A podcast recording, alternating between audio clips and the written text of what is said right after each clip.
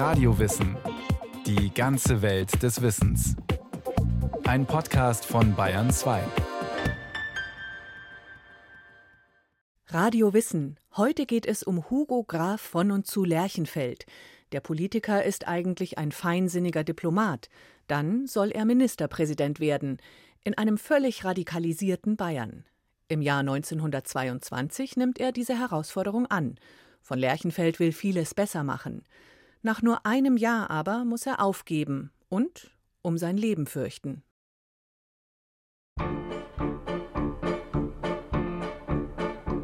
Lust auf ein Experiment? Man nehme Bayern 1921. Ein Tummelplatz für Rechtsradikale, politische Attentäter und Mörder. Der Ministerpräsident Gustav von Kahr duldet das. Er lehnt die Weimarer Demokratie ab und lässt selbst keine Gelegenheit verstreichen, gegen das System und die Reichsregierung in Berlin zu poltern. Doch nun, im Herbst 1921, tausche man Bayerns Kopf diesen Kahr aus. Was geschieht wohl, wenn man an die Spitze eines radikalisierten Landes plötzlich einen feinsinnigen Diplomaten setzt? Einen, der an Verständigung und Frieden glaubt? Ändert der Mann Bayern? Oder ändert Bayern den Mann? An Hugo Graf Lerchenfeld wurde genau dieses Experiment vollzogen. Die drängende Frage der Stunde ist heute, wie es zu erreichen wäre, dass die Landesgrenzen die Völker nicht mehr so schroff wie bisher trennen. Wenn dem fortschreitenden Verfall der Welt Einhalt getan werden soll, müssen verständige Männer in gemeinsamer Arbeit die gemeinsamen Interessen ihrer Länder wahrnehmen. Ich denke da nicht zunächst an Deutschlands Lage, sondern an die Hebung des allgemeinen wirtschaftlichen Niveaus. Auf diesem Felde können alle Nationen sich zusammenfinden, ohne den alten, hemmenden Kriegshass. Es ist eigentlich unglaublich. Was Hugo Graf von und zu Lerchenfeld auf Köfering und Schönberg da 1921 vordenkt, ist nichts anderes als die europäische Gemeinschaft, die Sicherung des Friedens.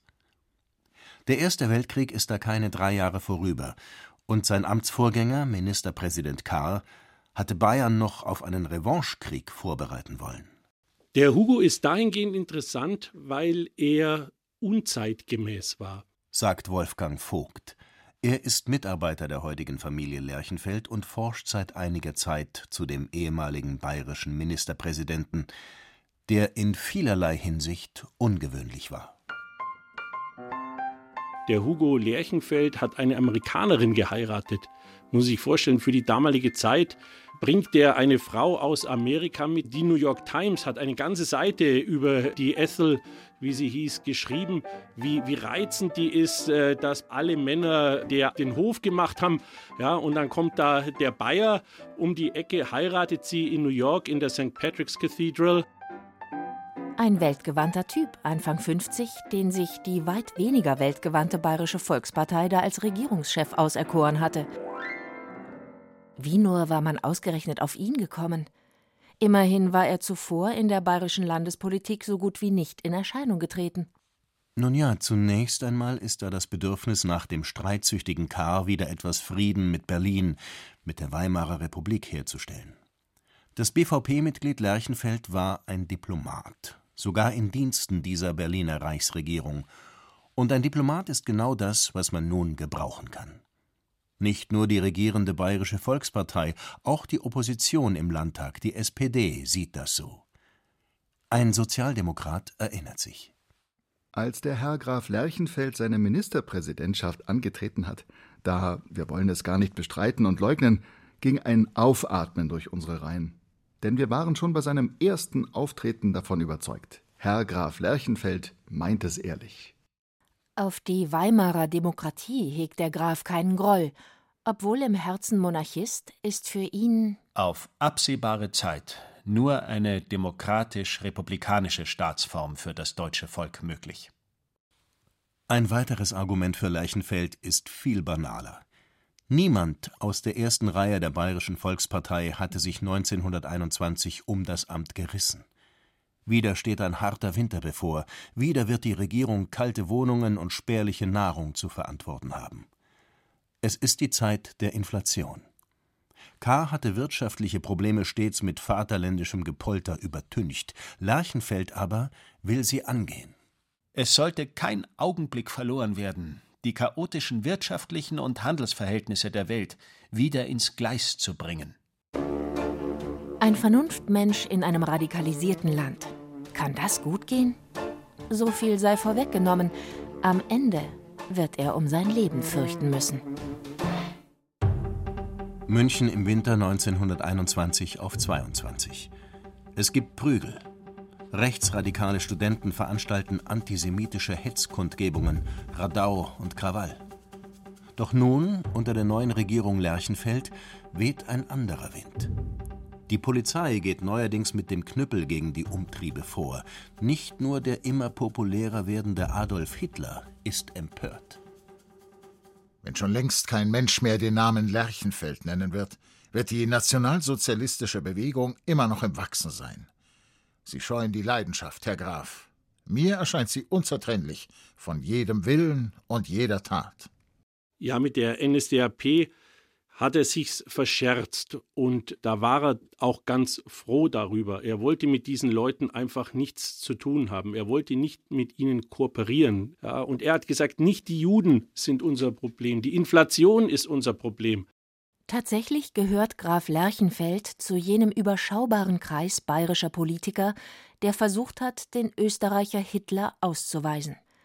Für Radikalismus von rechts oder auch links ist er im Gegensatz zu vielen anderen in Bayern nicht empfänglich.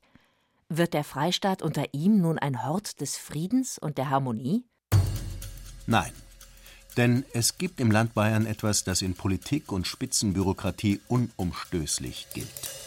Etwas, das diesen eigentlich so umsichtigen Mann dazu bringen wird, die Weimarer Verfassung spektakulär zu brechen, das ganze Reich in die Krise zu stürzen. Es hat damit zu tun, dass Lerchenfeld nun mal ein überzeugter Bayer ist. Da denke ich, das ist sicherlich aus der Familiengeschichte raus. Das Haus Lerchenfeld war immer eng mit dem Haus Wittelsbach verbunden. Die waren eng am Ludwig I., Max II. Dran, haben auch Sonderaufgaben für das königliche Haus wahrgenommen. Es ist ein Erbe der Familie, der ausgeprägte Drang zur Verteidigung der Eigenstaatlichkeit Bayerns, die durch die Weimarer Verfassung arg gelitten hatte. Keinesfalls dürfe Berlin in alles hineinreden.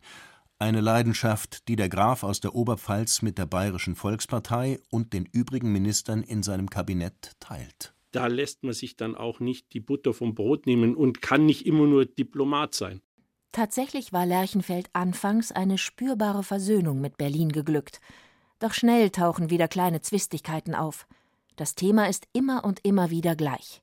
Was hat der bayerische Staat in dieser Weimarer Republik noch zu melden? Etwa, weil es in der Weimarer Republik keine eigene bayerische Staatsbahn mehr gibt, die sich ausschließlich um Bayern kümmert. Es gibt nur mehr die Deutsche Reichsbahn und die vernachlässige Bayern sträflich. Da wird auch der feine Graf ärgerlich. Die ganze Sache geht auf eine diktatorische Einheit hinaus, wobei die Länder ausgeschaltet sind. Ein andermal will die Reichsregierung die Haftbedingungen im Reich kontrollieren. Auch das bayerische Gefängnis Niederschönenfeld, wo die Beteiligten der Räterevolution, die Kommunisten, ihre Strafen verbüßen. Die Kontrolle hätte wohl ergeben, dass sie dies unter überaus harten Bedingungen tun. Aber was bitte geht das Berlin an? Dieser Beschluss muss von neuem tiefgehende Beunruhigung in Bayern hervorrufen. Und zwar umso mehr, als die Besorgnis nicht von der Hand zu weisen ist, dass er den gegenwärtigen Wühlereien der Linksradikalen im ganzen Reiche Vorschub leisten werde. Noch eine bayerische Besonderheit kommt hier zum Tragen. Der ausgeprägte Glaube, dass man in Berlin zu sehr zur politischen Linken neige. Auch das teilt Lerchenfeld. Doch die Linken sind es nicht, die am 24. Juni 1922 das Reich erschüttern. In Berlin fallen tödliche Schüsse auf den jüdischen Reichsaußenminister Walter Rathenau. Im Reichstag verkündet Kanzler Josef Wirth: Der Feind steht rechts. Und recht hat er. Dem Mord war eine unterirdische antisemitische Hetze vorausgegangen. Um dem rechtsradikalen Terror etwas entgegenzusetzen, bedürfe es jetzt eines konzertierten Vorgehens. Reichsweite Fahndungen, reichsweite Ermittlungen, kein kleinliches Flickwerk durch die einzelnen Länderpolizeien. In diesem Punkt ist sich das unter Schock stehende politische Berlin, ja ganz Deutschland, einig. Nun ja, fast ganz Deutschland. In Bayern verurteilt man den Mord durchaus sicherlich, aber Eingriffe in die Justizhoheit? Das ist doch Ländersache. Mag sein. Aber die Spuren der Attentäter führen nun einmal wie so oft nach Bayern, wo sich in den vergangenen Jahren sogenannte Fememörder stets einen sicheren Unterschlupf erhoffen konnten, gedeckt von hohen Persönlichkeiten des Freistaats. Lerchenfelds Vorgänger Kahr hatte den Fememord am sozialistischen Abgeordneten Karl Gareis im Vorjahr noch so kommentiert. Wie oft wurde in Abgeordnetenkreisen davon gesprochen, wenn Gareis eine landesverräterische Rede gehalten hatte, solche Leute gehören erschossen. Wenn Echo kommt, ist es nur der schwächere Widerhall des Rufes in den Wald. Das Reich hat Gründe, Bayern nicht zu trauen. Außerbayerische Kriminalbeamte werden geschickt, um im Freistaat zu ermitteln. Es kommt zu Hausdurchsuchungen und Festnahmen. Und das Reich erlässt Verordnungen, will neue Gesetze schaffen. Wer an Fememordorganisationen teilnimmt, dem droht nun die Todesstrafe. Für bloße Mitwisserschaft das Zuchthaus. Womit man nennenswerte Teile der bayerischen Beamtenschaft, nicht zuletzt Lerchenfelds Amtsvorgänger Kahr, wohl hätte einsperren müssen. Wenn nicht mehr. Es sind völlig unterschiedliche Prioritäten in München und Berlin. Die einen wollen den Föderalismus verteidigen, die anderen wollen den Rechtsradikalismus bekämpfen. Und Lerchenfeld? Der sitzt zwischen den Stühlen. Ja, auch er ist entsetzt über die Eingriffe in bayerische Kompetenzen. Trotzdem versucht er weiter, den Diplomaten zu geben. Es gelte jetzt, den bayerischen Standpunkt entschieden zum Ausdruck zu bringen, dabei aber Ausdrücke, die den Gegensatz zur Reichsregierung noch verschärfen könnten, zu vermeiden. Doch eigentlich ist es zu diesem Zeitpunkt bereits egal, was er denkt.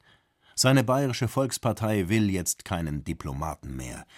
Über die Parteipresse lässt sie nur Tage nach dem Mord an Rathenau verkünden, dass in Bayern wieder der alte Geist lebe. Die bayerische Politik unter dem Regime des Grafen Lerchenfeld war sicherlich aufrichtig und über alle Zweifeln erhaben bemüht gewesen, die Beziehungen Bayerns zum Reiche so weit wie nur möglich zu pazifizieren.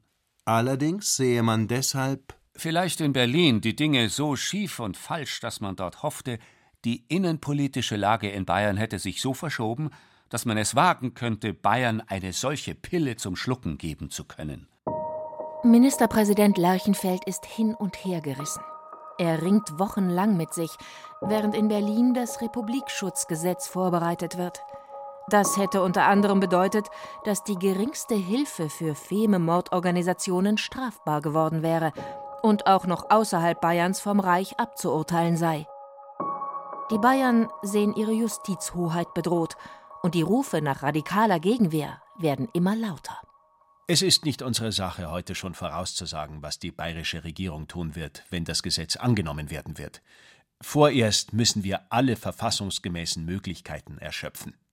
Doch es sind alle Möglichkeiten der Verfassung erschöpft. Das Republikschutzgesetz aus Berlin kommt. Und die bayerische Regierung unter Lerchenfeld tut, wozu sie eigentlich kein Recht hat.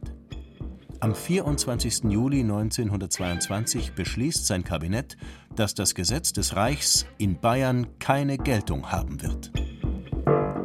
Was das bedeutet? Das stellt der Sozialdemokrat Philipp Löwenfeld treffend fest. Es bedeutet, dass Bayern mit einem Verfassungsbruch von seltener Frechheit gegen die Reichsregierung zum offenen Kampfe überging. Graf Lerchenfeld trägt es mit, aber Herr des Geschehens ist er nicht mehr.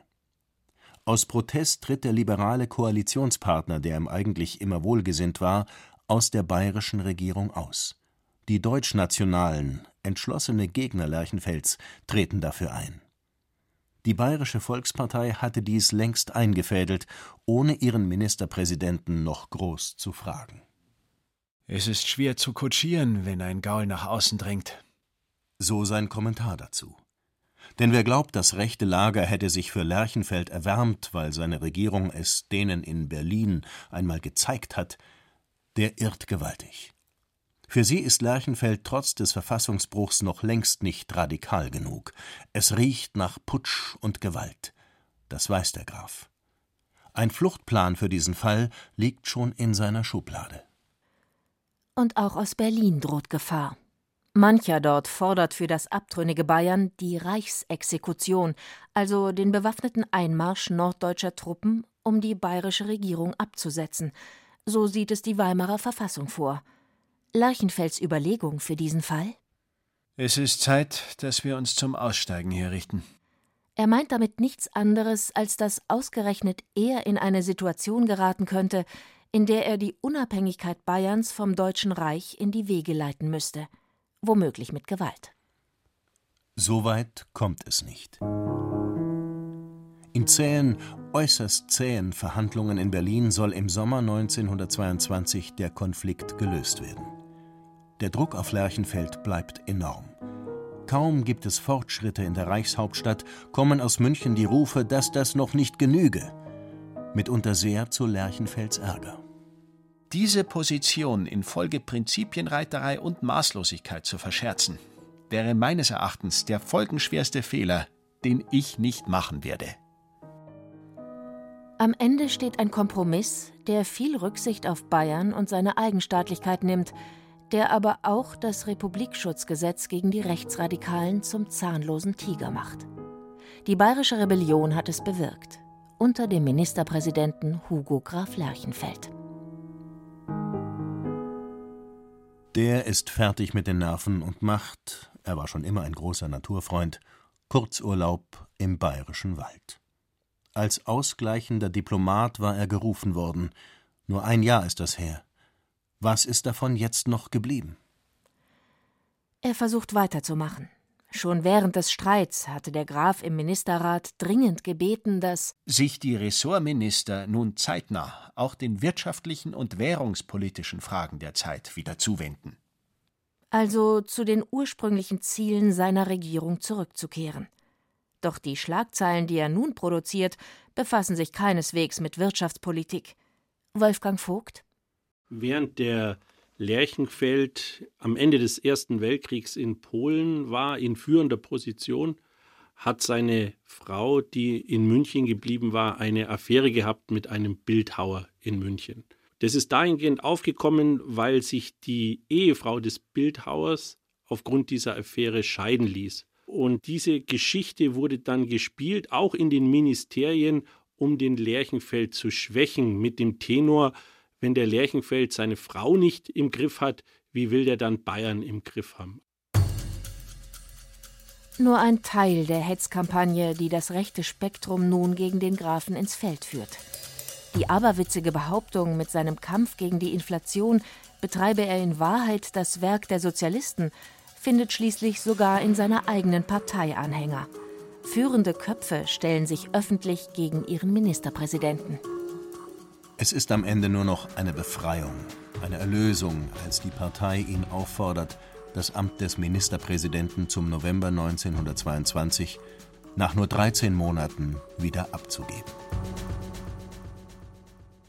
Später wird aktenkundig, dass zu dieser Zeit bereits ein rechtsradikaler Mordanschlag auf ihn geplant war, so wie Monate zuvor auf Walter Rathenau. Nein, der Graf vermisst das Amt nicht. Aber eine Sache lässt ihn auch Jahre später nicht los. In einem Brief spielt er auf die Narrenfreiheit an, die Adolf Hitler nach seinem Abgang in Bayern wieder genießen durfte. Konkret, als er am 1. Mai 1923 mit schwer bewaffneten Gefolgsleuten in München einmarschiert. Eine Dreistigkeit und eine Art Generalprobe zum späteren Hitler-Ludendorff-Putsch. Unter mir hätte Hitler nicht ungestraft den Aufmarsch am Oberwiesenfeld im Mai 1923 gemacht. Ich hätte ihn ausgewiesen. Zum Hitlerputsch und zu der ganzen Hitlerei wäre es dann nicht gekommen. Wenn es viel mehr Lerchenfelds gegeben hätte zur damaligen Zeit, dann wäre unsere Geschichte anders gelaufen. Glaubt Wolfgang Vogt. Und doch ist es am Ende Hitler, der Lerchenfelds Karriere ein Ende setzt, nicht umgekehrt. Der Graf durfte sehr zu seiner Freude für einige Jahre auf das diplomatische Parkett zurückkehren, aber leider findet die Geschichte dann kein gutes Ende. Denn nachdem er Diplomat ist in Wien und dann nochmal in Brüssel und das NS-Regime an die Macht kommt, dann ist seine Karriere beendet. Dann wird er so wie einige andere Diplomaten auch, die nicht zum neuen Weltbild gepasst haben, kaltgestellt. Lerchenfeld zieht sich in ein Haus am Starnberger See zurück, wo er seine letzten Jahre verbringt. Am 13. April 1944 stirbt der bayerische Ministerpräsident, der zu seiner Amtszeit vielleicht als der missverstandenste und einsamste gelten kann, als Feingeist im Land der Fememörder.